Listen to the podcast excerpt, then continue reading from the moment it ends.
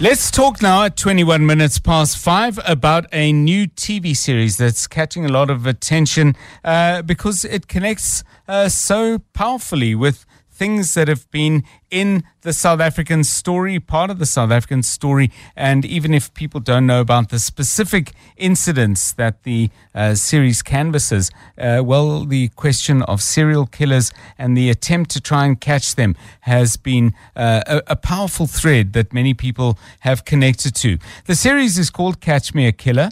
Uh, it's available on Showmax. And we welcome now 2702 Drive Amy Jephta, who is lead writer on the series. Amy, a very good afternoon to you. I would imagine that this has been uh, both wonderfully creative, but I would think for everybody involved in Catch Me a Killer, which is based on the life and work of profiler Micki Pistorius, uh, at times incredibly draining. The subject matter, I would think, must sit with you often for many hours long after you've closed your laptop. Yes, good afternoon, John. Thanks so much for uh, chatting. Yeah, I mean, it's a very harrowing subject, of course.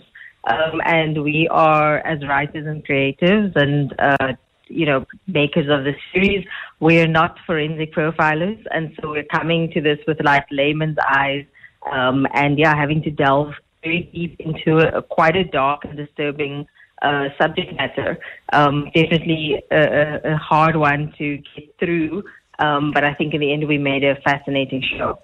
Well, you have a fascinating link to one of the stories, and, and many people will remember uh, uh, Norman Afzaal Simons, if I've got that correctly, the station yes. strangler. And you that happened, uh, and the series opens uh, out in very familiar territory for you. Tell, tell us why yeah, it is so familiar. I mean, Mitchell's Plain is, is basically where I grew up. It's where I had my formative years, my childhood. Um, I'm from. Um, and so it was very poignant that the, the show actually started and Micki's case started as a forensic profiler, the first female forensic profiler and the first forensic profiler in South Africa working with the South African Police Service. Her first case was in Mitchell's Plain. And so at the same time as that serial killer was operating uh, Norman Afzaal Simons I was um, in first grade in wow. Plain. And so I remember very vividly the um, the fear that was running through that community at the time. Um, I remember that you know one of one of the boys were unfortunately found very close to the school that I attended, Imperial Primary. Um, I remember searches that happened in the dunes right behind that uh, primary school where I went to school, um, where police would come and, and vehicles were parked and they were searching those dunes because they thought a boy might be there. Um, so yeah, it was a very uh, strange time, um, especially because we knew that the victims were all boys. Um, he killed 22 boys um, during his um, run, I guess you would call it that. And so, yeah, it, it was a strange time to be a girl child and be attending school and you know know that this case was ongoing in the middle of this community. What, what have you enjoyed about working with the material? We've we've uh, engaged, uh, albeit very briefly, on what is harrowing about it. But um, mm-hmm. you're you're a creative person. This is your life. This is your work. Uh, writing this kind of thing. Um, it must be it must be enormously challenging because you don't want this to be only about the violence and the cruelty and the terror and the fear because there are powerful and, and, and, and really quite remarkable individuals, presumably involved at all levels of the tale.